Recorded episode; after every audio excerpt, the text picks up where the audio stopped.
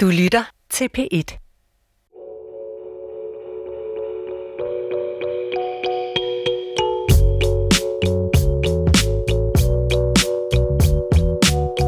Goddag og velkommen her til Pingpong, hvor jeg er din næsten ydmyge vært den næste time. Jeg hedder Katrine Marie Guldager, jeg er forfatter og har været det i snart 25 år. Jeg har gået på forfatterskolen, jeg har skrevet digte og noveller, men jeg er nok mest kendt for Køgekrøniken og mine senere romaner, for eksempel En uskyldig familie, Bjørnen og Et rigtigt liv. Derudover er jeg typen, der har en mening om lidt for meget, og derfor har jeg også været klummeskribent på Politiken sammen med Svend Brinkmann, og vi skal også udgive en bog sammen om det snart. Her som gæstevært på Pingpong har jeg fået lov at bestemme, hvem jeg vil tale med og hvad vi skal tale om. Og det er jo en chance, jeg ikke sådan kan gå fra mig. Der er faktisk rigtig mange mennesker i det her land, jeg kunne have lyst til at tale med. Velkommen til dig, Jens Christian Grøndahl. Tak. Jeg har inviteret dig, fordi jeg gerne vil tale med dig om at være forfatter. Jeg har været forfatter i 25 år, du har været det endnu længere, og jeg vil gerne tale med dig om, hvorfor folk læser mindre. Er det forfatterne, der er blevet dårligere, eller er det mon litteraturformidlingen, det er galt med? Nogle gange kan jeg godt gå rundt med sådan en undergangsforestilling om, at alt var bedre i gamle dage, hvor forfatterne udkom i enorme oplag og blev diskuteret hen over bordet ved middagsselskaber og sådan. Men er det egentlig rigtigt? Går det frem eller tilbage? Det er noget af det, jeg gerne vil tale med dig om. Og vi har jo kendt hinanden længe, ikke sådan privat, men som kolleger. Jeg tror, vi mødtes første gang, da vi begge to sad i PEN. For lang tid siden, og det var dengang, der blev udstedt sådan en fatwa mod Salman Rusti. Meget er sket siden, og du er jo også en af de forfattere, der har haft en international karriere. Og gennem årene har du været sådan en slags klog storebror, en lidt ældre fætter. Jeg kunne spørge til råd som alt muligt. Forlægsskift for eksempel. Vi to har for eksempel, udover vi har en masse andre ting til fælles, også det til fælles, at vi har været rundt og prøve flere forskellige danske forlag. Og jeg tænker, en dag bør vi lave sådan en slags service, hvor vi kan rådgive folk om, hvilke forlag de skal udkomme på. God idé. Men allerede her, mens jeg præsenterer dig, så kan jeg jo mærke, at spørgsmålene myldrer frem. Det her er Pingpong på P1. To stærke kulturpersonligheder mødes for at tale om et emne, der optager dem. I dag med forfatter Katrine Marie Guldager og forfatter Jens Christian Grøndahl.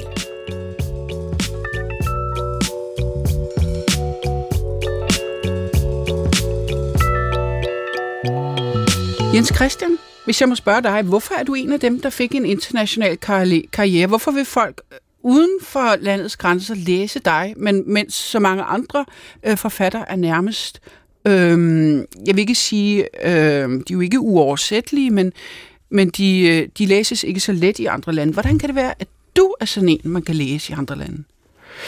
Det har jeg jo også funderet over, og samtidig har jeg tænkt, at det har noget at gøre med timing. Altså, ja. at man bliver skudt afsted ind i det internationale på det rigtige tidspunkt, hvor der er en lydhørhed. Og det tror jeg også har noget med sagen at gøre. Der var et tidspunkt, hvor mit daværende forlag, Rosinante, havde stor international bevågenhed, og hvor de derfor havde adgang til at råde deres internationale kolleger.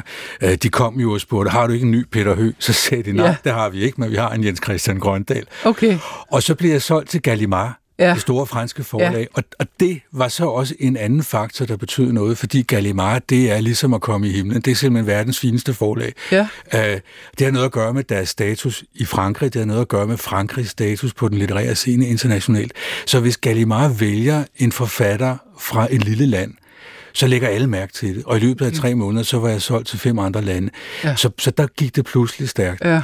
Men så tror jeg også, det har noget at gøre med, at nogle gange så sker der det, at et forfatterskab sætter noget i svingninger hos læserne, som både er genkendeligt og samtidig fremmed på en måde, som man synes, man kan tilegne sig. Og det er jo sket for mig både i Frankrig og i Holland og i Belgien, som er de lande, hvor jeg bliver ved med at udkomme, og hvor jeg faktisk sælger flere bøger end i Danmark.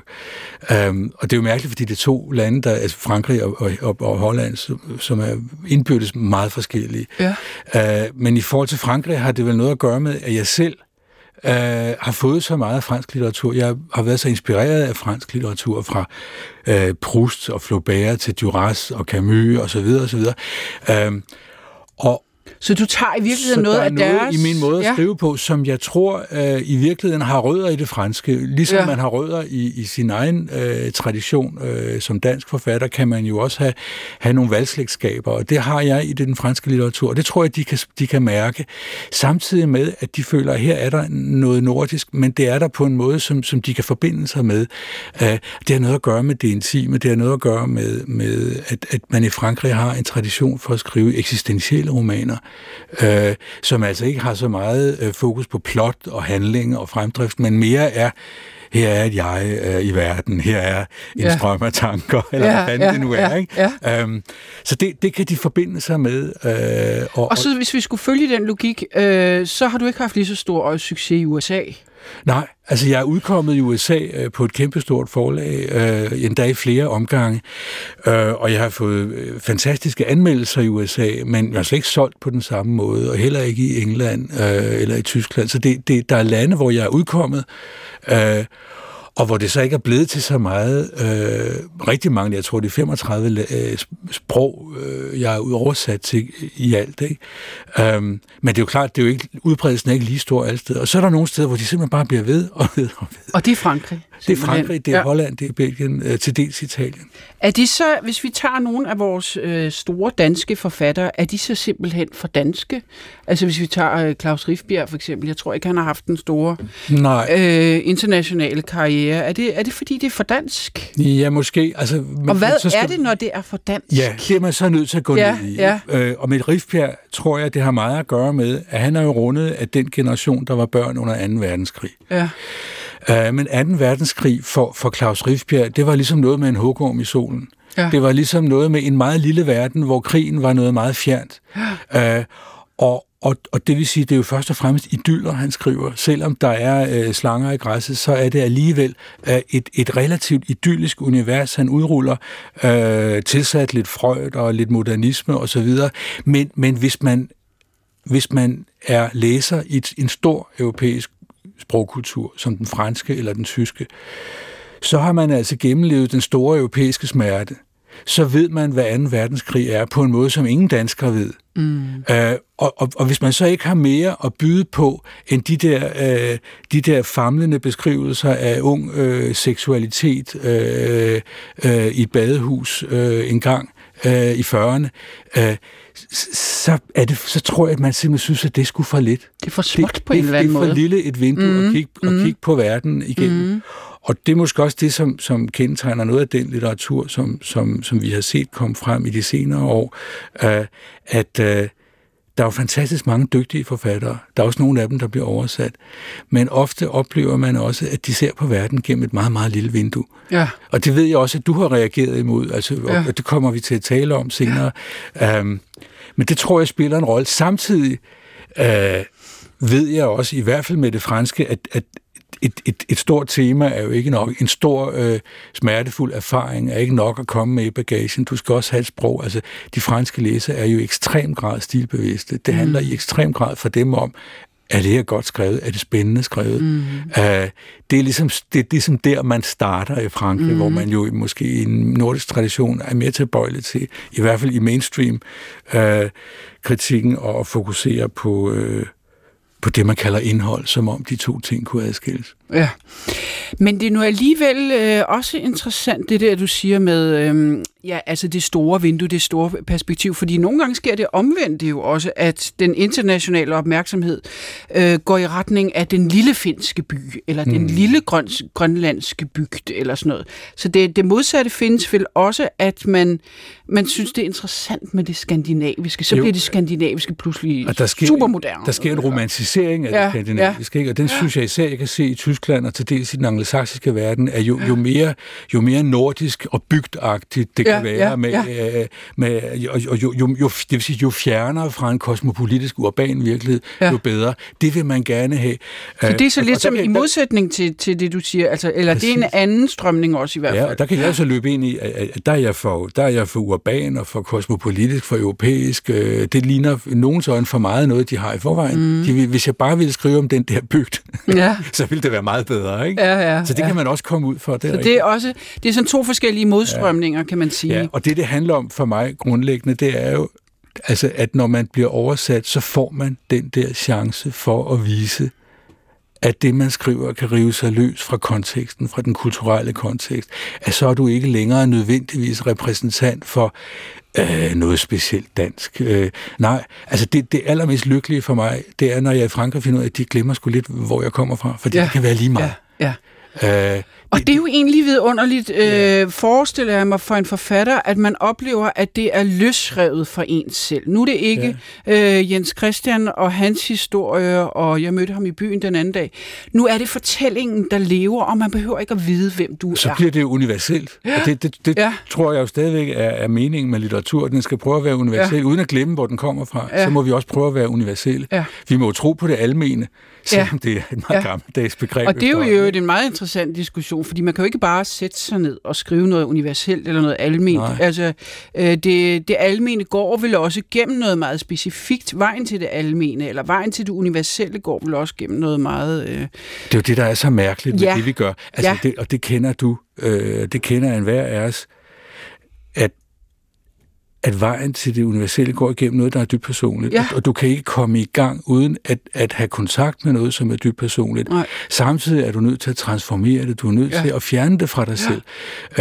Lyve det bort fra din egen sanddrue eller mindre sanddrue gengivelse af, hvem du tror, du er. Ja. Så det er det der spændingsforhold mellem det personlige og det fælles. Det er der, romanen folder sig ud. Og derfor bliver jeg så forstemt, når man oplever, at der ligesom er en svigtende tillid til romankunsten, i form af den her omsmærkelige autofiktion, ikke? Ja. Hvor det bliver et kriterium for relevans i litteraturen, at det er selvoplevet. Ja. Det her, det er fandme selvoplevet, så I har bare læst det. Ja, det er sådan en slags vidnelitteratur. Ja, hvad fanden skal vi nu? Jeg er sgu da ligeglad. Altså, rent udsagt, det er synd for dig, men det bliver sgu da ikke en bedre bog af, at du selv har oplevet det. Nej, altså, det er klart.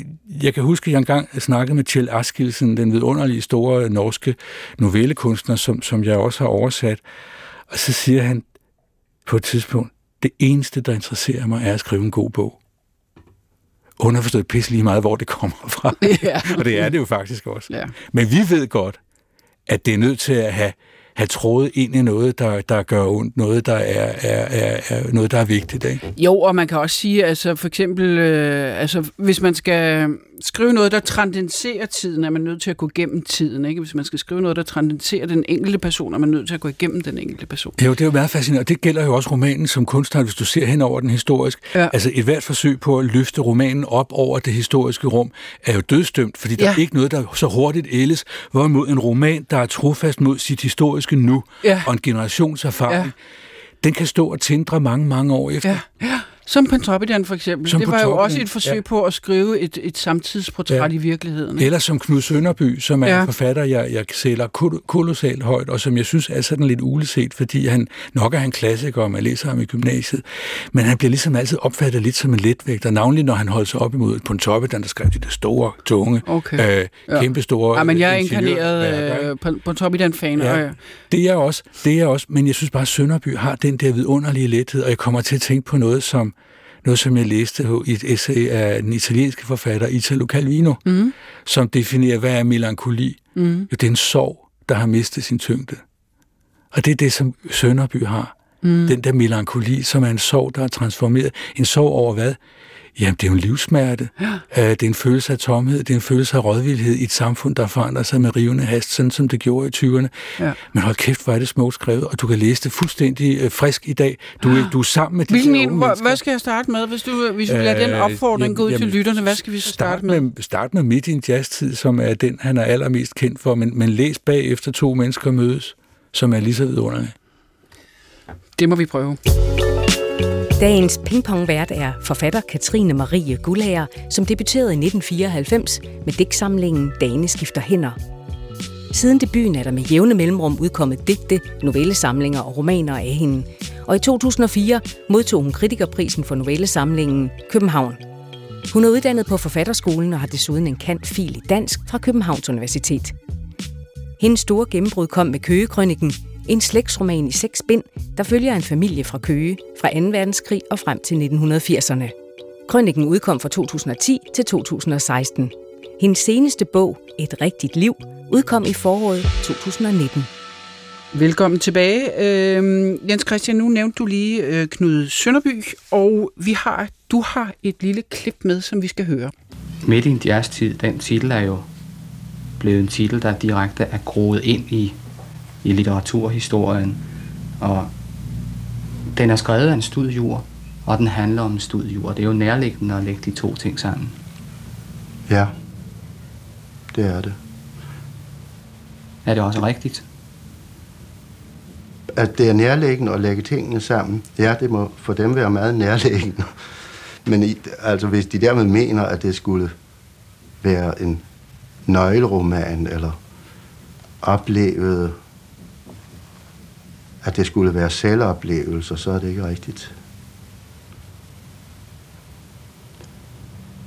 Bortset fra, at jo alt mere eller mindre er selvoplevelser, at ingredienserne altid er selvoplevelser. Jeg tror i det hele taget, at dette ord fantasi ikke dækker noget rigtigt. Jeg tror ikke, fantasi er noget, der eksisterer i sig selv. Der eksisterer kun hukommelse. Og det kan vi jo på en måde godt give ham ret i. Der findes jo ikke noget, der er fuldstændig løsrevet fra vores egne hjerner. Heller ikke, når vi sidder og skriver. Det er jo klart, at vi bruger os selv, og vi bruger alt, hvad vi har set og hørt og oplevet. Selvfølgelig gør vi det, men spørgsmålet er, i hvor høj grad det bliver transformeret ind til noget, som er, fiktion. I hvor høj grad det bliver iscenesat, eller i hvor høj grad man sådan bare fortæller sin egen historie. Jeg synes bare, Knud Sønderby, han siger det så enkelt og så smukt, ja, og så sandt. Ja. I det her ret gamle klip fra en gang i 50'erne, fra før vi blev født, der sidder han og siger noget, det taler lige ind i den der debat om autofiktion, der kører for tiden, og som jo på en måde depraverer den kunst, den fine kunst, som Knud Sønderby er sådan en fornem aristokratisk repræsentant for, på den der fuldstændig tilbagelænede måde, som vi oplever. Men det er så rigtigt, hvad han siger, ikke? Fordi selvfølgelig er der ikke noget, der er direkte en til en. Ej. Sådan oplevede jeg det. Ej. Og lige så selvfølgeligt er det, at alt, hvad der står, på en eller anden måde er erindret, er noget, som han har haft inde på livet. Og det er det, som romankunsten gør. Den filtrerer, den krystalliserer, den omdanner, og pludselig står du med noget, og der er ikke en eneste ting i bogen, som er, som det var, og alligevel er det helt sandt. Ja, og det er jo den meget sjove netop, at man kan skrive en sandhed frem, som man kun kan nærme sig på den fiktive måde. Man kan skrive noget, der er mere sandt, kan man sige, ved at skrive noget, der i og for sig er løgn, fordi at man undgår måske også en masse hensyn, og man undgår... Ja, hvad er det, man undgår egentlig? Jo, man undgår nogle hensyn til folk, man kender, for eksempel. Ikke? Men man undgår jo også... Man kommer også udenom sin forfængelighed. Man kommer udenom sin skam. Ja. Man kommer udenom sin frygt for at indrømme ting over for andre og over for sig selv. Ja. Det er der... Fiktion giver den her kolossale frihed til at dvæle ved det vanskelige i livet, ved det uforståelige i livet, det smertefulde, og gå helt ind i det med en lethed. Ja. Og det synes jeg er sådan en vigtig kvalitet hos Knud Sønderby og hos de forfattere, jeg sætter højst, at de gør det med en lethed. Og igen, hvis jeg må vende tilbage til Calvino, som skriver de her skønne essays i slutningen af sit forfatterliv, nogle forelæsninger, han skulle have holdt på Harvard University, som han aldrig kom til at holde.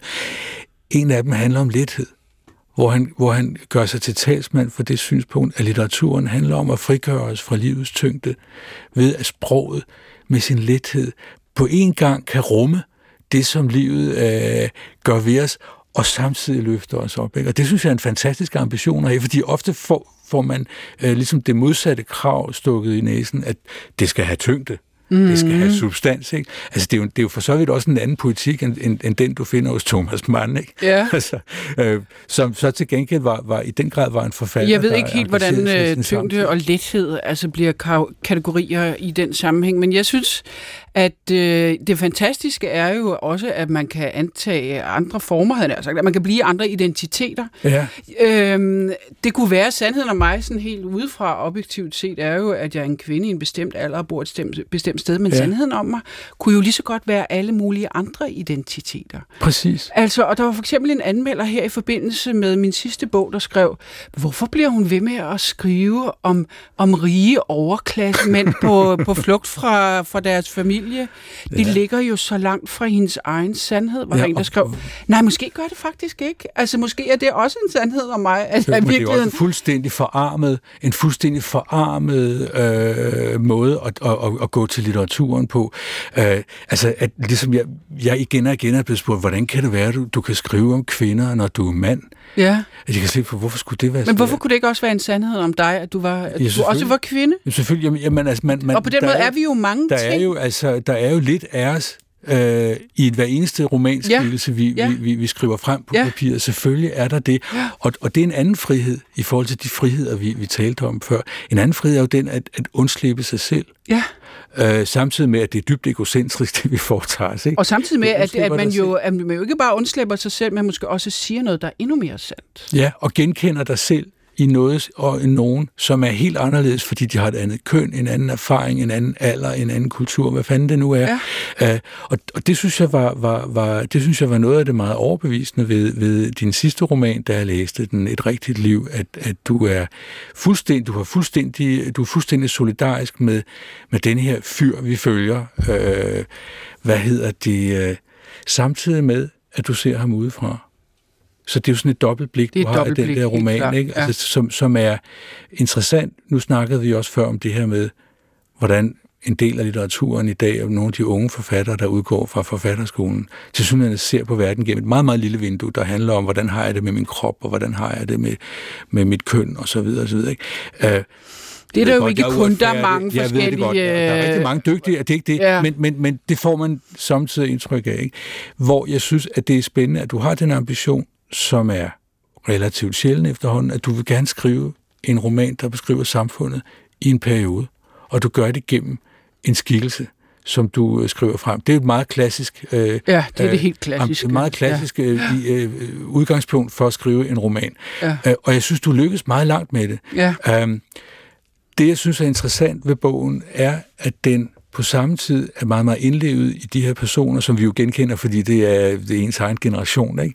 Ja. Samtidig med, at det er et køligt blik. Ja. Det er et meget kritisk blik. Det er faktisk en moralsk roman.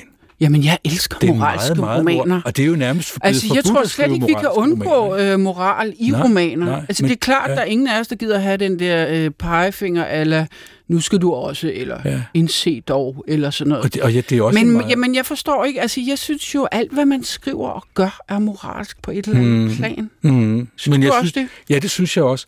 Men det er jo ikke noget, som man nødvendigvis vinder gehør for, når man siger det, fordi vi er jo ligesom vores generation af forfattere er vokset op med, at moralisere, det må man i hvert fald ikke. Og vi er også vokset op med, at vi tog afstand fra det politiske i litteraturen, og det skulle være form, og det skulle være æstetik og noget eksistentielt, og vi måtte ikke moralisere.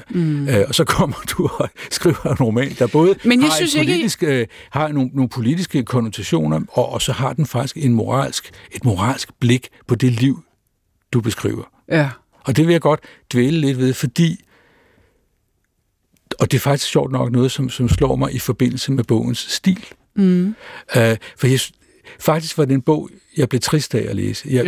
Det er en sørgelig bog, og den gjorde mig forstemt, mens jeg læste den. Fordi den handler om nogle mennesker, der sjusker forfærdeligt med deres liv, både i forældregenerationen og den generation, som hovedpersonen tilhører. De sjusker sig forfærdeligt, det hele er så jukset og tilfældigt, og det er sgu et stort forvasket par jeans, altså lige så dumt og formløst, ikke? Og den for så vidt konservativ kulturkritik, der ligger i det, den vedkender du dig, men du gør det på en meget indirekte måde, og jeg oplever, at du gør det gennem stilen.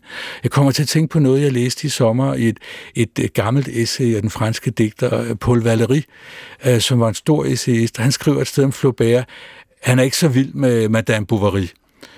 Han kan bedre lide nogle af de andre bøger. Men så siger han, at det er jo egentlig pudsigt, fordi personerne i Madame Bovary, de er så middelmådige, at de næppe ville have sans for den smukke stil, hvor i de bliver beskrevet. Men hvorimod man kan sige, at det slog mig, det er faktisk det, som er mit spørgsmål til dig. Ja.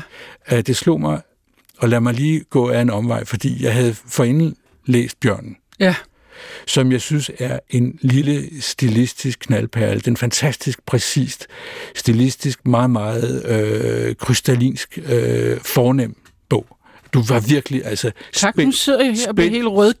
spændt dit instrument, ikke? Mm. Så læser jeg Et rigtigt liv, og den er sådan, den er jo sådan mærkeligt flad i sproget. Det hele er sådan lidt fladt skrevet. Og så tænker jeg... Det er faktisk en ond bog. Jeg ved jo, at Katrine Marie kan skrive, så det må jo være et valg. Og derfor er mit spørgsmål, hvilke overvejelser gjorde du dig, da du fik skudt dig ind på stilen i den her sidste roman? Jamen, jeg prøver jo at skyde mig ind på Philip. Altså, jeg prøver jo at vælge i forhold til, hvem han er. Jeg ser det jo som min opgave at komme over i hans verden. Og gå over broen over til hans verden og tale, sådan som han ville tale. Og der skal altid være en modstand. Hvis jeg bare synes, Philip var en fed fyr, og vi kunne drikke et glas vin sammen og hygge os, så ville det ikke være sjovt. Det er sjovt, fordi jeg har en modstand mod ham. Men det er klart, det er også en svær balance, fordi at jeg på en måde, som du siger, jeg ser ham både indenfra, men jeg ser ham også lidt udefra. Ikke? Jeg kan ikke undgå også at have en holdning til ham. Men jeg ser det som min opgave at leve mig så meget ind i ham, som jeg overhovedet kan. Og det er det, jeg vælger det ud fra. Jeg vælger det ikke ud fra, at nu skal jeg blære mig med en eller anden hård stil eller et eller andet. Jeg vælger det ud fra, hvem er han? Ja. Jeg oplever, at det er ham, der sætter dagsordenen. Men samtidig er det, og det er egentlig underfundet, at samtidig er det gennem den der flade, lidt middelmådige stil, der passer til hans middelmådighed, som får os til at reflektere moralsk over om sig. Ja, og det er det, der er det onde ved den, fordi den prøver på en måde at lulle dig ind i den her sådan lidt flade, her går alt fint, ikke? Ja, ja. Og så er der nogle læsere, der med det samme hører det enorme knald ned mod, hvad kan man sige, altså understrømmen af smerte. Ja. Og så er der nogen, der ikke hører det, og de bliver ved, de kommer langt ind i bogen, og de tænker, hvorfor sker der ikke noget? Altså, og det er, fordi de ikke har hørt den her store desperation, som jeg synes, der ligger lige nedenunder hele tiden. Og det er derfor, det er en bog, som den er nem at læse, og den kræver kolossalt meget af sin læser samtidig, fordi det er en bog, der kræver, at man har et musikalsk øre, at man kan høre tomheden i det her sprog, at der er noget galt, at det er så fladt. Hvis du ikke kan høre tomheden, så skøjter du bare lige igennem, og så tænker du, så var der synd, at han ikke havde et tættere forhold til sin far. Og sådan noget. Men det er meningen. Ja. Hvis du ikke kan høre tomheden, kan man sige, så mislykkes jeg som forfatter, fordi det er jo faktisk det, som... Men det gør den jo mesterlig, og det gør jo også, at du samtidig som kunstner udviser en kæmpe stor tillid til dine læsere. En kæmpe stor tillid til, at der er en litterær, lad os kalde det dannelse. Ja. Ikke i betydningen belæsthed og alt det der, men i betydningen en lydhørhed, en fornemmelse for, hvad er det, vi har at gøre med, når vi læser en litterær tekst. Altså, at hele sindet lader sig bringe i svingninger og i fortolken, sådan meddigten af... Og gør man det, så er det jo en forfærdelig vision, du opruller af et samfund, der har fået alting forærende, og hvor folk bare... Smider det hele væk. Ja, og det er den største ros, som jeg har fået efterfølgende, det er jo folk, der har stoppet op og tænkt, sådan her vil jeg ikke leve. Nej. Altså, begyndte at overveje deres eget liv, og det synes jeg, der er... Ja, det er lige præcis. Kæmpe, det er jeg glad for. Du lytter til Pingpong på P1, hvor gæst i dag er forfatter Jens Christian Grøndahl. Han er født i 1959 i København og læste filosofi på Københavns Universitet i nogle år, men skiftede så spor og blev i 1983 færdiguddannet filminstruktør fra Statens Filmskole. En uddannelse, der kom til at præge hans litterære stil, især i begyndelsen af forfatterskabet. Grøndahl debuterede i 1985 med romanen Kvinden i midten og fik sit store gennembrud i 1998 med romanen Luca, som også indbragte ham de gyldne laurbær. Jens Christian Grøndahl har et omfattende forfatterskab bag sig. Det rummer 22 romaner, senest Inden fra stormen fra 2019, der er skrevet i kølvandet på MeToo-bevægelsen. Han har desuden skrevet en mængde essays, dramaer og et par børnebøger. Jens Christian, din seneste roman hedder Inde fra stormen, og der siger du på et tidspunkt, det er dårlige tider for fortællende prosa. Nu har vi været lidt inde på det allerede, men og tænksom som du er, så er jeg sikker på, at du også har tænkt over, hvorfor er det egentlig dårlige tider for fortællende prosa?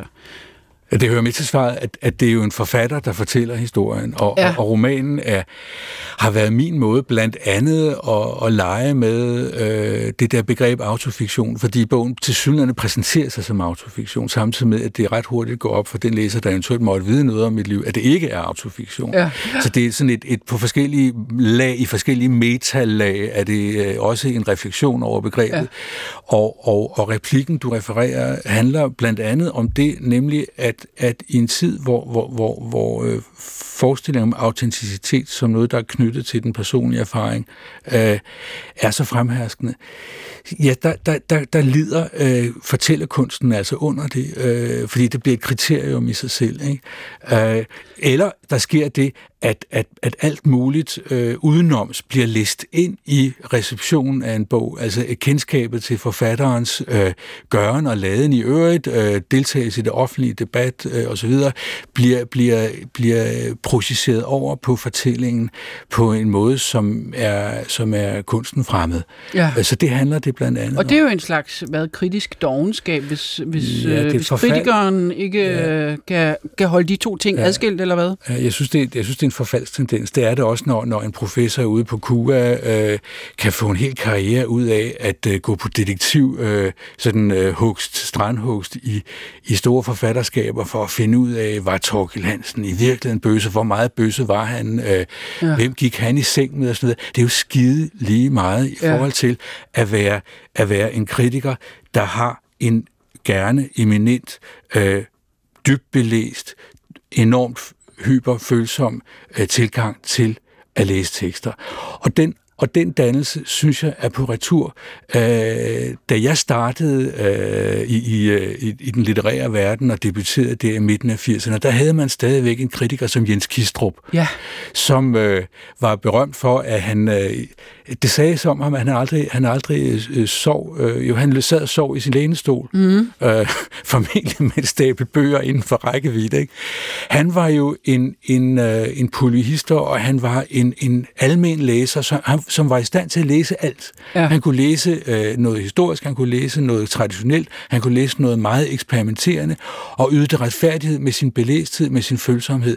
Det synes jeg mangler. Jeg synes, vi har fået nogle kritikere. Jeg synes, hvis jeg lige også må sige noget, så synes jeg noget, det lidt, jeg kan huske om Jens Kistrup, var, at han også var god til at formidle på den måde at sige, det er godt og interessant og spændende for den og den læser. Jeg personligt synes ikke, det er så spændende, men sådan ligesom at vejlede og formidle på en måde, som måske er gået lidt af fløjten, og som Bogart også var god til. Vi vidste jo alle sammen godt, hvilke film han kunne lide, og hvilke film han synes var noget billig amerikansk underholdning. Men han kunne ligesom også formidle, og han kunne træde et skridt tilbage fra sin egen smag. Er det også noget af det, der er sket måske? Det tror jeg i høj grad, det er. Ja. Det tror jeg i høj grad, du har ret i. Fordi vi har fået nogle kritikere, som er meget akademiske i deres tilgang, samtidig med, de er meget smalsporede. Ja. Så mange af dem har en meget snæver, men stor belæsthed på et lille område. Ikke? Ja. Og så er de ret uvidende om alt muligt, der ligger udenom, også i international litteratur. De har en meget teoretisk tilgang ofte, og samtidig en meget idiosynkratisk tilstand. De går simpelthen efter, hvad der kan få dem til at græde, eller hvad der kan få dem til at mærke sig selv. I stedet for som Kistrup at sige, hvad er det her for noget? Nu skal jeg fortælle mine læsere, hvad det er. Ja. Så synes jeg også, at mange af dem skriver rigtig, rigtig dårligt, fordi det hører også med til at være en god kritiker, at man faktisk selv har en pind. der flyder. Så jeg synes, og så kan der jo måske ske tendens. Ja. Det er der. Ja, og det ulykkelige ved det, som du siger der, hvis det er sandt, så er det jo, at det er en meget lille del af, hvad kan man sige, den litterære offentlighed, der bliver serviceret. Altså, så sidder der jo simpelthen ekstremt mange læsere derude, som ikke lige har den samme smag som Politikens topanmelder, som ikke får, hvad kan man sige, den hjælp til at finde ud af, hvad de har lyst til at læse, eller hvad. Og på den måde ligger denne her mere sekteriske tendens i kritikken sig i forlængelse af det fænomen, som man kalder bestsellerismen, forstået på den måde, at det ene forstærker det andet. En masse mennesker, som ikke helt kan følge med, helt ude i det allermest eksperimenterende led, de føler sig hægtet af. Ja. Og samtidig promoverer man altså et meget sekterisk litteratursyn. Altså, det er jo noget, der er glidet helt ind i fundamentet fra Statens Kunstfond, hvor det i dag er knæsat, at du kan ikke nyde støtte som forfatter, hvis du ikke er formeksperimenterende. Nå, det vidste jeg. Det står der, at det skal du være. Okay. Og det er jo i sig selv latterligt, fordi altså man kan sige, det formeksperimenterende har jo rod i et oprør, der så godt nok er 100 år gammel, så det vil sige, at det er allerede en konvention, det vil sige en selvmodsigelse, at gøre det til et knæsat princip. Men det er jo også en åndssvag måde at skære kagen på, fordi man kan jo grundlæggende sige, at du kan ikke skrive uden at eksperimentere. Mm-hmm. Fordi at skrive en fortælling er at eksperimentere i sproget. Hvordan kan jeg skrive en fortælling? Det er jo altid et nyt møde. Altid. Det kan aldrig. Og nogen gør det. Nogen eksperimenterer på plottets niveau med en fortælling om samfundet, og hvilke figurer bringer jeg i spil. Det gør du i din nye roman, som jo på den måde ikke er specielt formeksperimenterende, men som er det på et mere subtilt plan, som vi var inde på før, som handler om sprogets mærkelige kulde, sprogets mærkelige mangel på ethos, ikke? Ja. Men den er jo ikke eksperimenterende ud fra denne her opfattelse, som i virkeligheden, hvis du så går den efter i sømmene, har en poetik, som er meget snæver, postmodernistisk i sit sigte.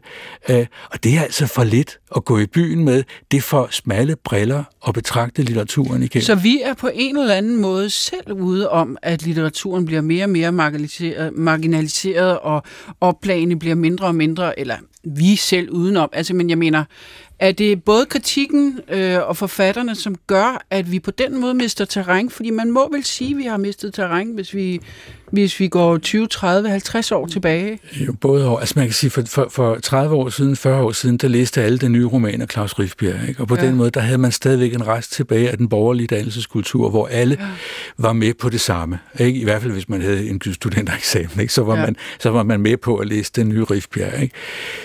Det stoppede jo. Det stoppede med massemediernes endelige og fuldkommende dominans. Det er fuldstændig stoppet med internettet, fordi man heller ikke læser de samme aviser, de samme anmeldelser længere. Alt det er en udvikling, som for så vidt ikke har noget at gøre med, hvad for en litteratur, der skrives. Det er simpelthen det, der er sket. Ligesom man kan sige, at i det 20. århundrede kom filmen til at overtage 1800-tallets store roman, for så vidt som kunsten handler om at afspejle samfundet. På den måde er der nogle udviklinger, som gør, at litteraturen får en anden plads historisk og kulturelt. Og det er der helt sikkert, men jeg tænker bare på, hvilken andel vi måske også selv har i det. Ja, altså, og det kan man godt spørge sig selv, fordi man kan blive fornærmet og sige, det skulle også, fordi medierne er kommercielle, og fordi folk er dumme, eller hvad det er. Men man kan jo også spørge sig selv, hvad byder jeg egentlig på? Men, og man kan spørge, altså man kan dels sige, hvad byder jeg på, men man kan også sige, at det kritikken, der efterhånden lyser op i et for lille felt. Ja, ikke? Det synes jeg, du har ret i, at den gør. Altså, fordi en ting er, at forfatterne, enhver forfatter må spørge sig selv, hvorfor udgiver jeg egentlig det her? Hvorfor kopierer jeg det ikke bare til mine venner? Vi får jo også en masse forfatter, der ikke kan leve af det, fordi der er jo ingen, der kan leve af at sælge 2.000 bøger hver tredje år. Og man kan godt stille det, når vi nu begge to arbejder i romangenren, som er en gammel beskidt genre, som for den beskidt, fordi den altid er blandet, fordi den netop ikke skrives med alt for renset udtryk. Den skal have noget samfund ind, den skal have noget historie ind, den skal have nogle kulører ind for at leve. Ellers skal man skrive noget andet. Men når man nu arbejder i den genre, kan man godt spørge sig selv, giver det mening at udgive en bog, der næsten ikke bliver solgt? Jeg spørger mig selv nogle gange, hvis en af mine bøger ikke er gået så godt, så tænker jeg, det var sgu da lige før, man kunne have lavet være med at skrive den. Og selvfølgelig er der en stemme i, der siger, nej, du skal da skrive den, fordi den var vigtig, men man må også spørge sig selv, er det kun vigtigt for dig selv? Ja. Er det også vigtigt for andre, det her? Og det spørgsmål bliver ikke stillet ofte nok, tror jeg. Og der kommer litteraturkritikken så til at spille med på den der, som jeg kalder det, sekteriske tendens, hvis den sådan på en ret kritikløs, sådan subkulturel måde dyrker en bestemt måde at være eksperimenterende på. Mm. Det vil jeg give dig meget ret i. Det hører jo selvfølgelig med til at skrive, at man også gerne vil have læsere. Altså, jeg synes jo for eksempel, det var meget sjovt, da Tarantino for nylig fortalte, at han synes, den helt store belønning ved at lave film var at sidde i biografmørket sammen med de andre og høre dem grine. Ikke? Mm. Fordi der lå ligesom i det, at vi skriver selvfølgelig for, at det skal modtages af nogen, og sådan tror jeg, det er for alle. Men selvfølgelig er der også på den anden side genre, som aldrig bliver super populære, og som vi så alligevel skal have, og som vi selvfølgelig også skal støtte op om. Altså digtning for eksempel, vil jo altid være svært at leve af. Og jeg synes for ligesom at ikke hverken korrigere eller modsige mig selv, men for at ligesom komplementere, hvad jeg sagde lige før, så synes jeg også, jeg tror, at man bliver nødt til også at se i øjnene, at vi er på den anden side af en tid, hvor bogen som massemedie florerede som den sidste afblomstring af en borgerlig dannelseskultur, som i dag er stendød. Og lige før, at de nye medier for alvor kom til at dominere. Og det var lige der, hvor Klaus Rifbjerg og Susanne Brøgger kunne udgive deres bøger og blive læst af alle. Sådan bliver og hvorfor er den kultur egentlig død, kunne man godt spørge om? Jamen, det tror jeg, den er, fordi kulturbilledet er blevet meget mere fragmenteret, end det var før. Og det vil det nok være i meget lang tid. Men til gengæld, så udkommer der jo rigtig mange bøger, der udkommer rigtig mange gode bøger. Forlægene er stadigvæk interesserede i også at udgive kvalitetsforfattere i små oplag. Jeg synes, vi har mange debutanter, og vi har mange sindssygt dygtige og interessante unge forfattere, som er vokset op med en selvforståelse, som ikke nødvendigvis gør, at livet mister sin mening, hvis man ikke har mange læsere. Og så tænker jeg, jamen vi kan også gå tilbage på den anden side af den store 1800-talsroman til en forfatter, som nu er jeg så glad for Frankrig, altså Stendhal, ikke? Som aldrig nogensinde oplevede at blive læst af særlig mange, og som også skrev om sig selv af det her berømte Bormeau, at han skrev for The Happy Few. Mm. Ikke? Og det kan man også, altså det vigtige er, at der er nogen, der læser det. Det vigtige er jo ikke, hvor mange, jo det er vigtigt for din bankrådgiver, ikke? Men det er jo ikke vigtigt nødvendigvis for værdien af det, man skriver. Og jeg synes, altså det største, jeg stadigvæk kan opleve, jeg har oplevet mange former for anerkendelse og succes, som får forfængeligheden til at blomstre, men det største og samtidig mest, det der samtidig slår ind med ydmyghed, det er, når man står i brusen, og der kommer nogen hen og siger, ved du hvad, jeg vil bare sige tak for den bog. Den betød noget for mig. Ja. Så kan man gå hjem og tænke, okay, det giver mening. Det giver mening. Ja, helt klart. Du lytter til Pingpong på P1. Gæstevært, forfatter Katrine Marie Guldager, taler med forfatter Jens Christian Grøndahl om at være forfatter, om litteraturformidling, kritik og om litteraturens formål i en verden, der brænder. Jens Christian, det helt vidunderligt skønne ved at have inviteret dig i studiet, det er, at jeg jo simpelthen bare kan spørge dig om hvad som helst. Så har du noget at sige, ikke? Og derfor springer spørgsmålene bare frem her med ting, jeg selv går og tænker over, og aldrig rigtig måske finder noget svar på. Men altså, jeg har også lige lyst til og jeg har nogle store spørgsmål, men jeg har også nogle bitte små spørgsmål, nu vi har talt om bestsellerisme og kritik og læser og så videre. Fordi i mange år, der troede man jo det her med krimierne, om det var bare en bølge, og så ville det gå over. Mm. Men stadigvæk så læser folk jo virkelig mange krimier. Og jeg læser ikke så mange krimier selv. Jeg læser en gang imellem. Men jeg læser slet ikke de der sådan blodige krimier. Og det er som om folk, de kan godt lide at dyrke, altså, de dyrker lidt den der angst, der ligger i krimier. Ja. Altså, hvor forfærdeligt kan det blive? De bliver fastholdt lidt i den der følelse af angst. Og jeg forstår ikke altid, altså hvorfor. Jeg forstår selvfølgelig spænding, jeg forstår suspense, jeg forstår drive, plot osv., men jeg forstår ikke altid den der sådan med, nu sidder jeg her kl. 11, og jeg kan ikke gå i seng, fordi jeg i virkeligheden har siddet og forlæst mig på den her krimi, og den følelse, jeg har i kroppen, er angst. Hvorfor opsøger folk så noget frivilligt? Det er fandme også mærkeligt. Der tror jeg faktisk, du har ramt...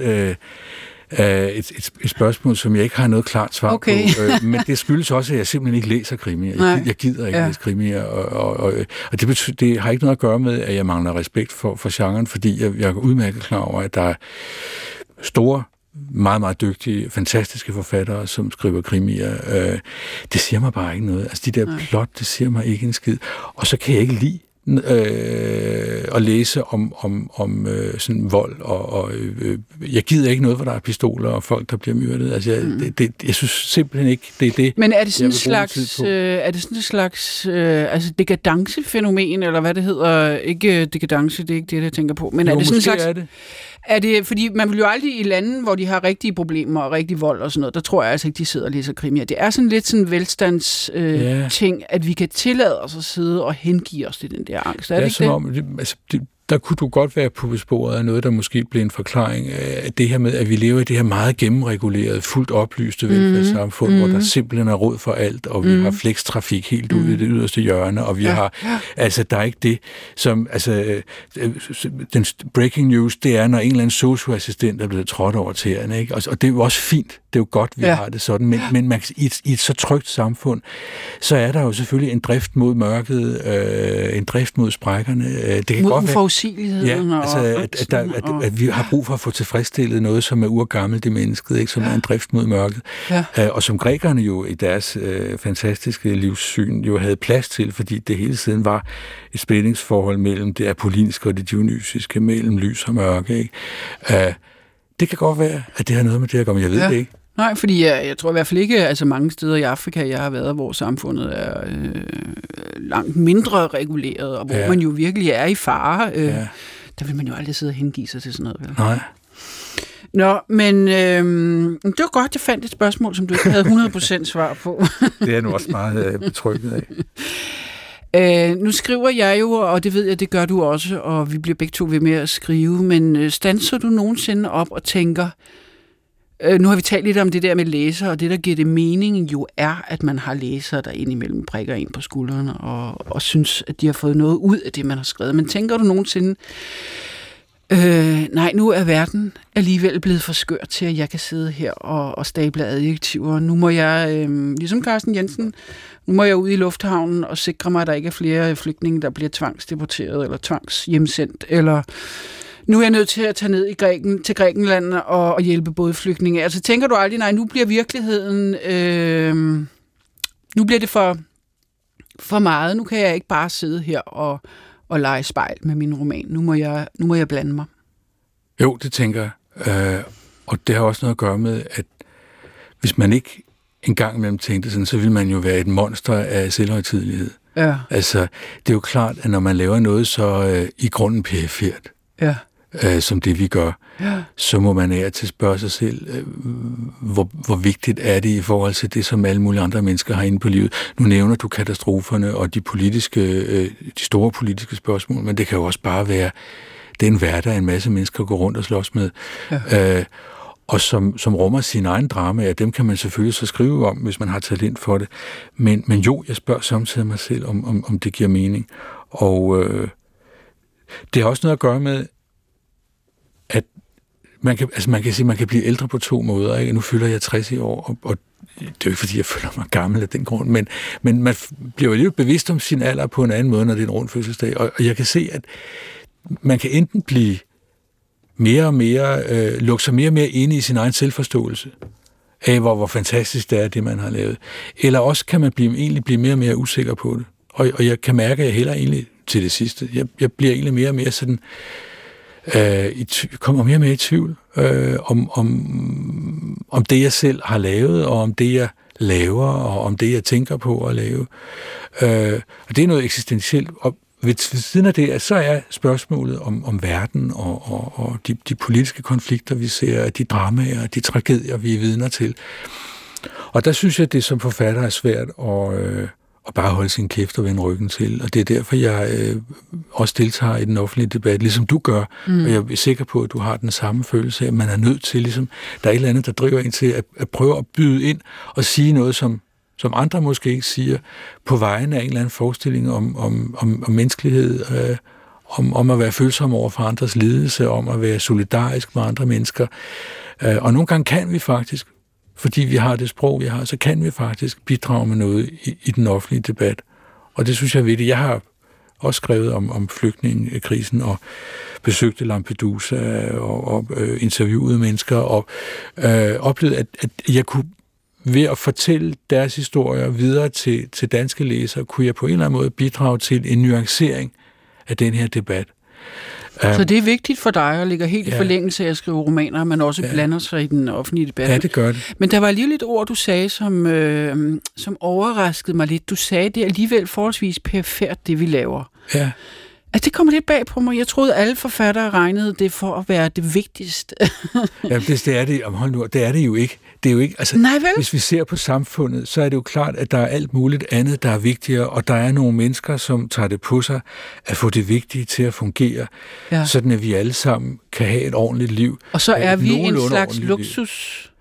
Ja, det kan man sige, vi er. Vi er for så vidt en form for luksusfænomen, eller en form for sofistikeret underholdningsbranche. Det synes jeg, man må se i øjnene. Men samtidig må man også spørge sig selv om noget andet, og det er, hvordan ville samfundet se ud, hvis der ikke var nogen, der gjorde det, vi gør? Jamen, jeg vil også sige, altså, fordi jeg synes, hvis vi fastholder, at forfatteren er en slags spejl, altså at romanen kan spejle vores tid og vores liv og vores eksistens, så er det jo mere, altså hvis vi siger, at vi er sådan en slags fælles samtale, eller optimalt set var det i hvert fald, så er det jo en virkelig vigtig samtale. Jo, og det var måske også derfor, at perifert kom lidt bag på mig, altså samtidig med, at jeg jo synes, det er rigtigt. Altså, der er jo en hel masse mennesker, der vil komme fuldstændig på spanden, hvis vi slukkede for strømmen, ikke? Jo, men ved du, hvis vi slukkede for os forfatter et par år, så tror jeg nok, vi ville overleve, ikke?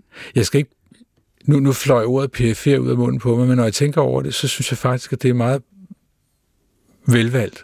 Fordi det, vi også gør, det er, at vi netop stiller os i periferien og kigger ind, hvor alle mulige andre står inde i midten og er aktører og en gammel fransk digter, Julian Gracq, sagde engang noget, som jeg kan huske, Peter Poulsen citerede ham for. Der er så mange hænder til at forandre verden, og så få øjne til at betragte den med. Og det synes jeg er en meget god beskrivelse af arbejdsdelingen, fordi der er alle dem, der står inde på midten og handler, og så er vi så nogen, der står ude i sivene og kigger ind på det hele, og med det blik kan vi samtidig se noget andet, end man ser i kampens hede. Og hvis vi kan dele det med de andre i det sprog, som bliver fælles, så kan vi bidrage til det, der hedder en samtale, og som også hedder at have et åndsliv. Og man kan sige... Og det er jo ikke perfekt. Med åndsliv alene overlever vi ikke. Nej. Men uden ånd kan det hele jo være lige meget. Netop.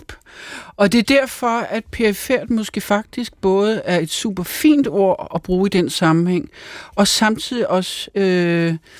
måske at stille sit lys en lille bitte smule under en skæppe, kan man sige. Ikke? Ja, det er der sgu ingen af os, der tager skade af. Nej, det er der ingen af os, der tager skade af. Det har du ret i. Og med de ord, Jens Christian, så tror jeg, at vi afslutter lige præcis denne her lille del af samtalen.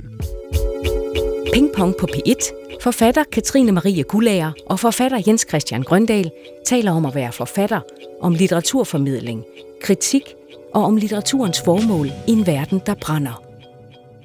Jens Christian, ved du hvad, det har været en kæmpestor fornøjelse at tale med dig.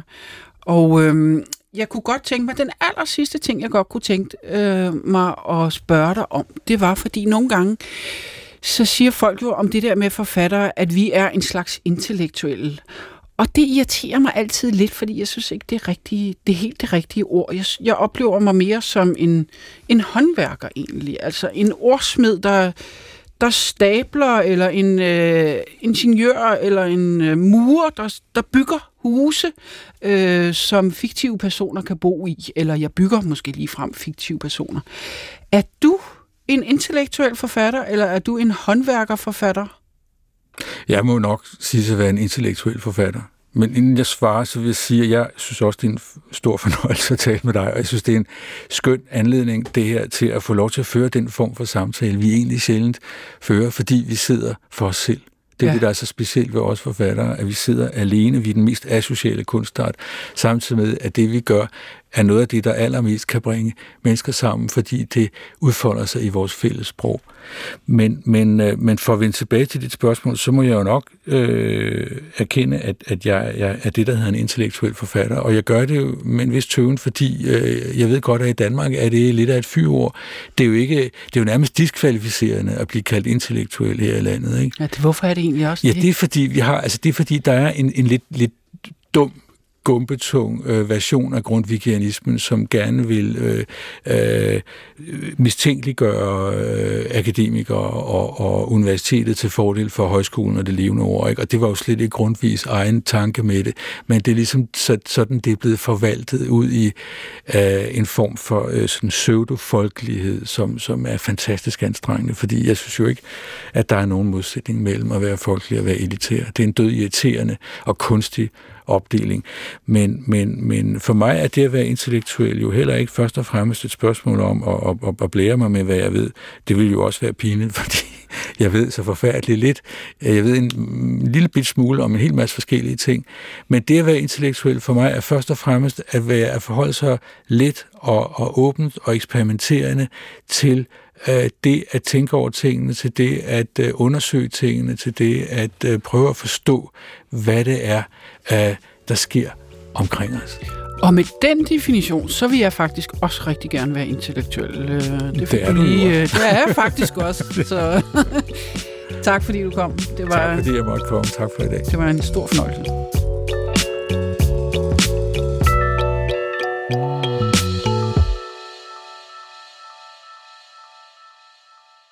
Du kan høre flere P1-podcasts i DR's radio-app.